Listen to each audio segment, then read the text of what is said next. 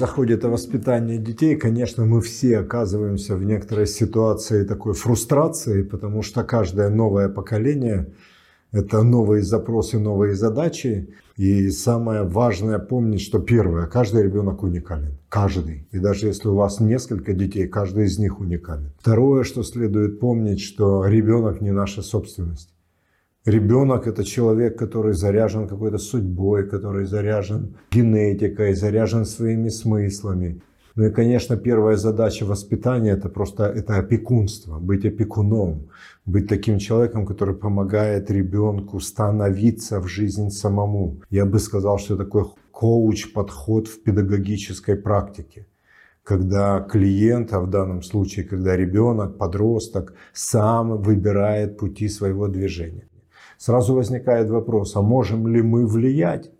И вот тут, конечно же, да, мы не можем не влиять, потому что в любом случае присутствие родителя – это влияние. И в этом смысле ребенок как на богов смотрит на своих родителей. Отец – это Бог, мать – это богиня. И первое – это отношение матери с отцом. Если ребенок существует в конфликтной среде, то, конечно, он страдает, он принимает на себя чувство вины, пытается уйти из этого. И наша задача обеспечить комфорт пребывания, комфорт вот этой среды общения божественных сил через мать и отца. Второе, конечно, это персоны. Персона отца и персона мать. Персона отца – это то, как потом ребенок будет в жизни действовать. Потому что мужчина – это символ действия, это отношение с внешним миром. И в этом смысле персона отца, личность отца – это пример того, э, как надо быть. А личность матери – это какой надо быть, каким надо быть. Если мать, она больше дает сигнал о внутреннем мире, о покое, о принятии, о каких-то вещах, как работать с внутренним пространством, то отец – это то, как мы можем выстроить отношения с пространством внешним, Тогда ребенок получает более-менее гармоничную картину мира. Я во многом в своей жизни стараюсь для того, чтобы дать своим детям хороший пример. Мне в жизни надо намного меньше, чем я делаю, но я делаю этого для того, чтобы мои дети увидели это. И мои личные достижения во многом это скорее педагогический прием, чем моя потребность, потому что мои потребности очень, ну, как у всех, очень простые. Вот. Воспитание ребенка – это такой длинный процесс. Ну, например, мы с мамой э, нашей дочери еще до ее рождения решили, что наша дочь, как и мы, будет, ну, один из примеров, погружаться с аквалангом.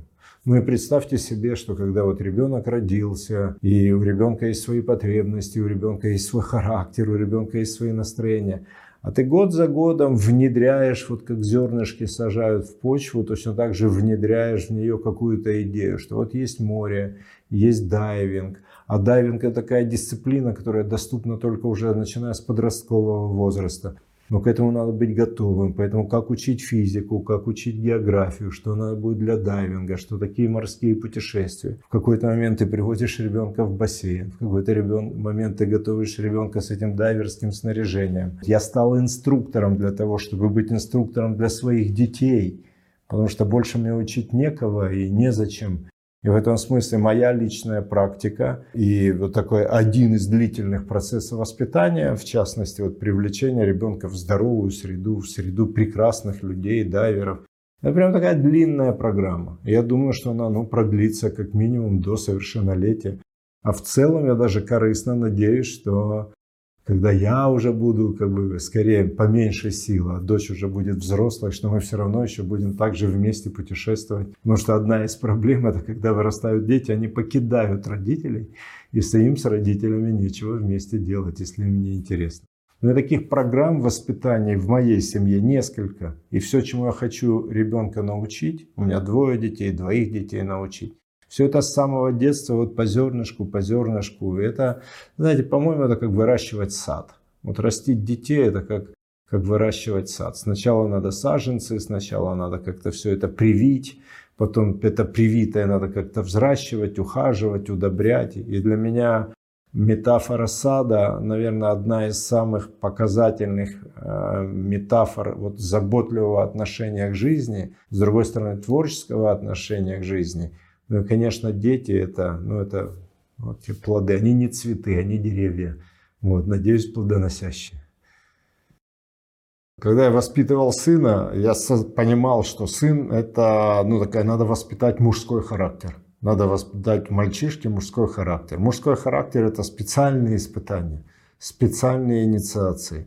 Я, например, 10 лет устраивал специальные проекты вот там на определенной территории, где мы собирались с большим количеством людей и занимались самыми сложными, самыми невероятно такими трудными медитативными практиками. И мой ребенок, сын, там с ранних пор, с 6 лет, там сидит дзен, проходил практики Танатоса, там все с глубоким уходом под землю, с выходом оттуда там на перерождение. Проходил какие-то вещи, которые большинству из нас, ныне живущих на планете, приходят там во второй половине жизни. И, конечно, это дали такие результаты, что дает, что он вырос самостоятельным человеком. Но в те же годы это присоединение там, мальчишки к практике боевых искусств, воинской чести, к вообще понятия чести достоинства. Вот, конечно же, в моей семье это еще и присоединение к практике искусства. Сын вырос и становится архитектором, учится сейчас на архитектурном факультете, что логично, если он с самых ранних пор постигает профессию отца, если он там, например, я своего сына отдавал в раннем подростковом возрасте, там, с 10-11 лет, поработать чернорабочим, разнорабочим в творческие, в архитектурные студии, которые, которыми управляют мои друзья. И в этом смысле он побывал в разных студиях без надзора отца и сумел увидеть, как происходит профессия. Или еще один был такой пример, очень интересный с сыном, когда я просто договорился с одним из своих заказчиков и устроил сыну прогулку на завод. И когда мальчишка в 9 лет сначала он едет на завод и видит, как устроена жизнь и работа на заводе, а потом он идет и работает а, в архитектурной студии, у него есть возможность выбрать, кем быть и как быть и чем заниматься. Ну и, конечно, впечатление от творческой среды, где люди рисуют, чертят, творят, обмениваются идеями, все это как-то под музыку, элегантно, красиво. Конечно, это создает силы притяжения. Поэтому для меня как бы, воспитание – это правильная организация сил притяжения ребенка. Ребенок еще не выбирает, но мы создаем ему такие ситуации, в которых возникают силы притяжения его внимания. И в этом смысле, конечно, это ну, длинная, заботливая работа, которая требует выносливости, потому что в любой момент ребенок имеет право сказать, папа, я не хочу, я вообще хочу заниматься чем-то другим. Ну и такие моменты в моей жизни, в нашей жизни тоже были.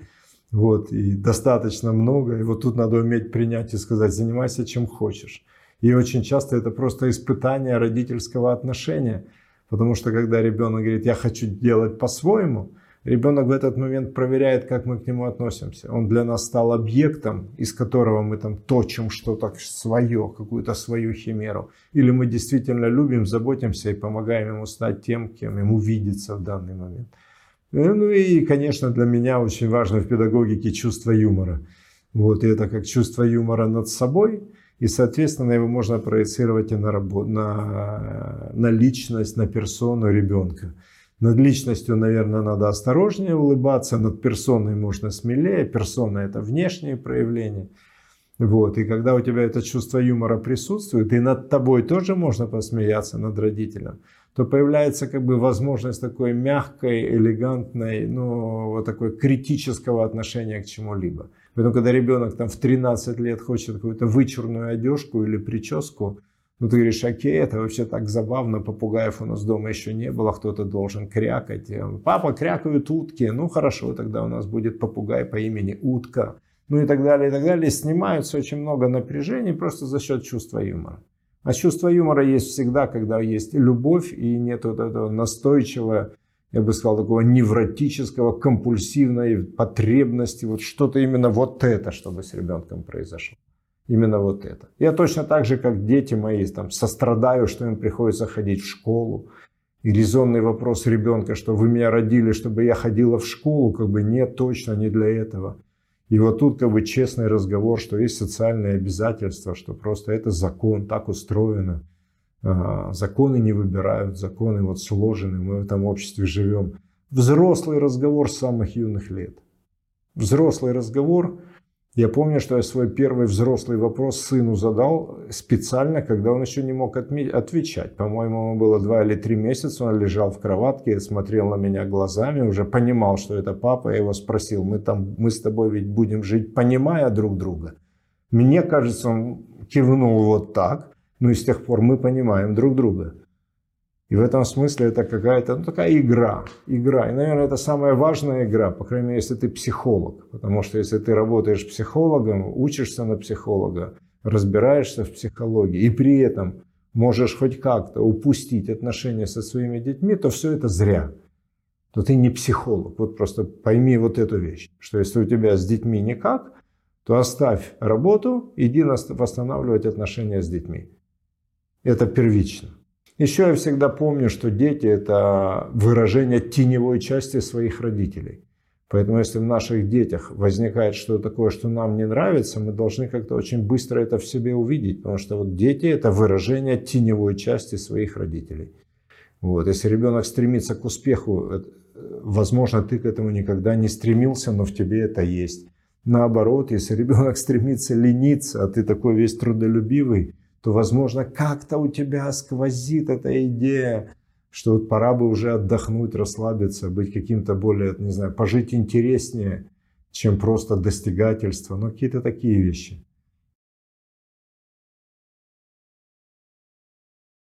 В какой семье рождают, рождаются счастливые дети? Вот хороший вопрос, он такой странный как бы, а, но тем не менее мне нравится идея, идея, что счастливые дети – это дети, у которых много энергии. Это дети, которые заряжены э, вот от рождения почему-то тонусом, просто высоким тонусом жизни.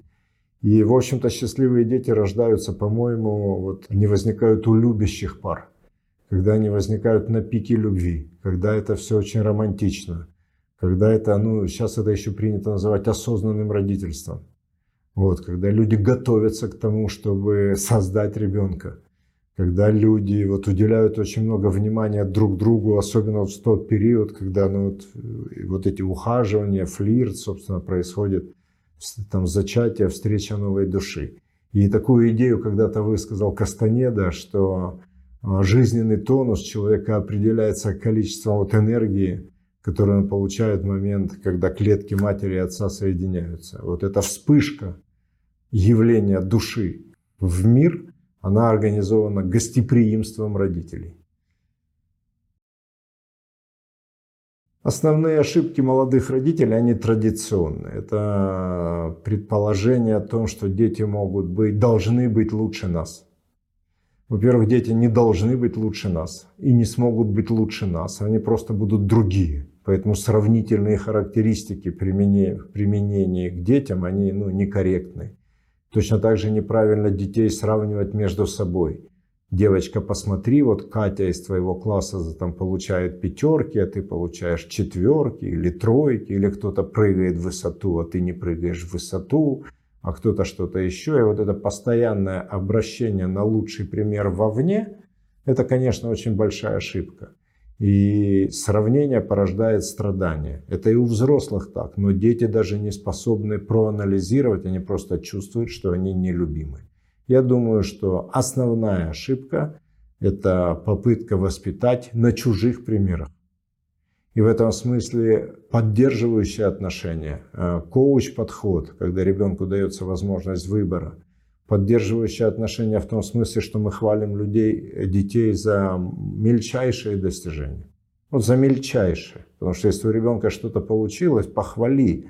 И он поймет, что так можно получить любовь и повторит это потом еще, еще, еще. Мы учим любовью, мы в хорошем смысле приручаем, на руках носим. Вот, э, когда дети нам нравятся. Давайте показывать детям, что они любимы. Не просто их любить, а воспитывать вопреки. Давайте показывать детям, что они любимы. И тогда детям хочется стремиться ко всему лучшему. Еще что важно понимать, что дети, э, как и взрослые, а может быть лучше взрослых, знают, что такое хорошо и что такое плохо. И в этом смысле не крошка сын должен к отцу прийти и спросить, что такое хорошо, Отец должен идти к ребенку и спрашивать, что такое хорошо, что такое плохо. И в этом смысле дети, скорее, они такой даже инструмент тестирования. Я понимаю, что везде есть рационализация, везде есть поправка на какие-то жизненные обстоятельства, на условия, тем не менее. Но какой-то вопрос такого абсолютного качества, как бы сказал Кант, э, морального закона, вот через ребенка определяется надежнее, чем через э, людей старших поколений. Если ребенок игнорирует, отдаляется от родителей, есть две версии. Первая – поблагодарить богов и отдохнуть, потому что ребенку хотелось бы, как и всем, личного пространства. И в этом смысле просто не донимать. Отдохните. Если ребенок удаляется от вас, ваша задача увидеть одно, что он в безопасности. Поэтому прежде всего это договор про безопасность, а все остальное пусть себе отдаляется. Займитесь своими делами, читайте книжки, восстановите какие-то свои интересы, дайте ребенку чувствовать свою самостоятельность. Дайте ребенку тренировать свою самостоятельность, право принимать решения, право ошибаться, право подним, падать и подниматься. Если человек сам не получит вот этого опыта соприкосновения с окружающей средой, часто травмирующего, часто конфликтного, то он все время будет какой-то жить вот инфантильной жизнью. Он все время будет искать какого-то внешнего родителя. И потом, когда родители биологически будут старенькие, он будет все время смотреть на начальника ЖКХ, на начальника цеха, на начальника кого-нибудь, как правильно поступать. Поэтому если ребенок отдаляется, безопасность, и вы свободны. Ну, в том числе это некоторый договор, потому что если я не чувствую от ребенка чего-то, я могу ребенку об этом сказать. Так же, как ребенок может сказать мне. И у меня с моими детьми точно такой же договор, когда я говорю, дочь, я не понимаю, не чувствую, что достаточно от тебя получаю. Я о тебе забочусь, я хочу, чтобы ты заботилась обо мне. Я простой человек, я твой отец, я очень много времени и сил инвестирую, чтобы тебе было хорошо. Мне тоже хочется, чтобы было хорошо. Поэтому что ты можешь сделать для меня? я замечаю, что когда этот разговор без, без надрыва, никогда уже наболело, когда вот там хочется рвать и метать, а как-то выстраивание отношений, то это воспринимается как бы это обучение коммуникации просто, что не все в одну сторону. Не все в одну сторону. И вот эта взаимность, она воспитывается в том числе договором, о котором мечтают потом взрослые, когда вырастают и говорят, вот нам надо поговорить, нам надо договориться, мы хотим там ухаживаний обменами какой-то энергией. Ровно такой же обмен энергией следует организовать сознательно с ребенком. Он ведь даже не знает и не понимает, что от него требуется внимание и забота в сторону родителей. И дождаться, что он вдруг, когда родители будут там в крайне пожилом возрасте, вдруг натренируется и сумеет отдать все должное, не сможет. Вот. И если ребенок не смог реализовать свою любовь к родителям, потому что его не научили – но потом этот ребенок ходит с бессознательным чувством вины, потому что потребность компенсировать заботу, которую ты получил, есть у каждого. Мне кажется, что дети очень реагируют на взрослые приемы жизни. И они учатся жизни, глядя на людей. Поэтому у меня с детьми есть понятие контракт. И у меня есть несколько документов, которые ну как-то в семейном архиве просто уже забавные документы контракт с дочерью о том, что она там получает iPhone или там какой-нибудь там iPad, если нарисует тысячу картин, тысячу. У нас еще мало кто из инструкторов нейрографики нарисовал тысячу картин. А дочка с возраста, по-моему, с 6 до 10 лет нарисовала 800 картин. 800. Все они прошли супервизию. Конечно, я показываю, что мне это важно. Но тем не менее, у меня с ней контракт. И для нее очень важно, что она а, отвечает за свои слова. И тогда она может спросить с меня за мои обещания. И в этом смысле у нас идет совершенно взрослый разговор, конечно, в игровой манере. Конечно, если она почему-то не выполнит свой контракт, а на нее там небеса не обрушат свой гнев. Вот. Но это всегда форма такого троллинга и, наста... и настройки на то, что обещания значительны. Точно так же у меня там с сыном с раннего возраста, как и с дочерью сейчас, некоторый контракт, что, пожалуйста, все, что ты хочешь, я могу тебе купить. Ну, из того, что я могу купить. Но любая вещь должна работать. Если ты хочешь какой-то прибор, он должен работать. Хочешь компьютер, пожалуйста, но только работай на компьютере. Хочешь какие-то карандаши или маркеры, пожалуйста, но только сделай так, чтобы их отрисовать. И не должно быть умирания вещей от того, что на них, ну, то, что им не дают внимания. В этом смысле мы живем с детьми как бы в мире таком субъективном, немножко фантастическом, понимая, что у каждой вещи есть душа.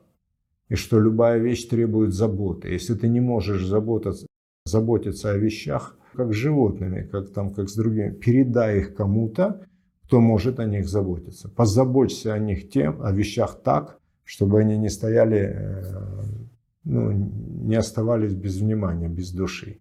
В этом смысле мы живем в очень одушевленной среде. У нас одушевленный дом. У нас каждая книжка с душой, каждая, там, каждый карандашик. Поверьте, у нас очень много маркеров дома, они все с душой. У них есть имена, и в этом смысле, чем дольше я продержу сказку для ребенка, тем дольше ребенок будет в жизни жить в сказке. Я взрослый, мне удалось вернуться в сказку. Я бы хотел, чтобы мои дети прожили в сказочном мире совершенно добросовестно и понимая, что это такое. Общение ребенка с миром должно, само слово оно как бы такое сомнительное, но в моем понимании должно быть сущностным от души к душе. Вот, а функция вторична. Ну, в моих жизненных горизонтах очень много проектов. И в, это, в этих проектах я всегда как бы ощущаю вот этот уровень тонуса, количество, количество присутствия себя. Например, были периоды в детстве там, у дочери, когда ну, вот, я чувствовал, что я ей нужен совсем близко, совсем рядом.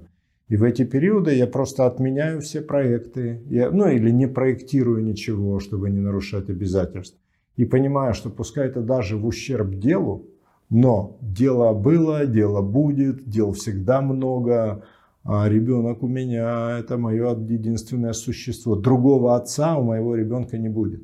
Вот это я всегда помню. Я как-то вывел себе эту фразу, что другого отца у моего сына не будет. Другого отца у моей дочери не будет. Поэтому мое первейшее обязательство в жизни – это быть родителем для детей. Любой человек может найти другого психолога. Не я, так кто-то другой научит человека рисовать. И так далее, и так далее. Но именно вот этим людям другого отца не дано. И в этом смысле это просто чувство долга какое-то и понимание. Знаете, мне еще очень как-то повезло, наверное. Вот э, у меня был отец, который прекрасно ко мне относился и строил со мной отношения. Дал мне очень много свободы выбора и максимальную поддержку, ну, чем мог. Вот я из бедной семьи, но душою помог как мог. Вот, не жалея себя. И в этом смысле я просто не имею права относиться к детям хуже, чем ко мне относился мой отец. У меня нет права отгородиться от детей важностью своей работы. У меня международные проекты, там какие-то группы в Швейцарии, группы в Великобритании, группы там еще где-то. И как будто бы все это приносит в семью благосостояние. Но никакое благосостояние не заменит того блага, которое ребенок получает от того, что папа занимается с ребенком лично. Даже не просто дома присутствует, а вот занимается с ребенком лично. Читает книжку, рисует, что там вместе на кухне шаманит, там куда-то вместе идет за ручку. Вот в нашем случае еще там под воду с аквалангом. Ну и, конечно, это наполнение объема фигуры отца. У каждого человека есть а, объем фигуры матери и фигуры отца. Вот я обязан дать, чтобы в этом объеме не было пустоты просто. Что бы я хотел сказать родителям, что мне когда-то один мудрый человек сказал, что твой ребенок всегда тебя будет ждать. И когда были трудности в жизни, и приходилось оставить там семью, месяцами не видеться, и внутри была большая боль, по этому поводу. Вот я услышал такую фразу, не переживай, твой ребенок всегда будет ждать. Я убедился это на опыте. Я понимаю, что даже если где-то отношения там, имеют трещинку или какую-то ну, незаполненность, можно вернуться и отношения восстановить и, и, и наполнить их. Потому что вот этот кредит доверия, который нам дети оказывают, ну, он бесконечный. Он бесконечный. Ребенок никогда не отрубит, не отрежет от себя фигуру родителя. Вот, поэтому не стоит ни в чем отчаиваться, если вдруг что-то не так. Стоит просто одно, и я рекомендую, это просто жизнь всех сделает лучше. И вашу, и ваших детей, и всех нас вокруг, что вернитесь к своим детям из своих кабинетов. Вот, вернитесь из своих мастерских, вернитесь из своего развлечения к своим детям, потому что нет ничего более ценного. И каждая минута, которую ты провел с ребенком, она наполняет и тебя тоже. А все, что ты ребенку не додал, потом будет поздно. Потом будет поздно. Они вырастают, и мы никогда их больше не увидим такими милыми, маленькими, с этим бесконечным доверием к нам. Вот. Это самые ценные минуты и мгновения, которые в жизни вообще существуют.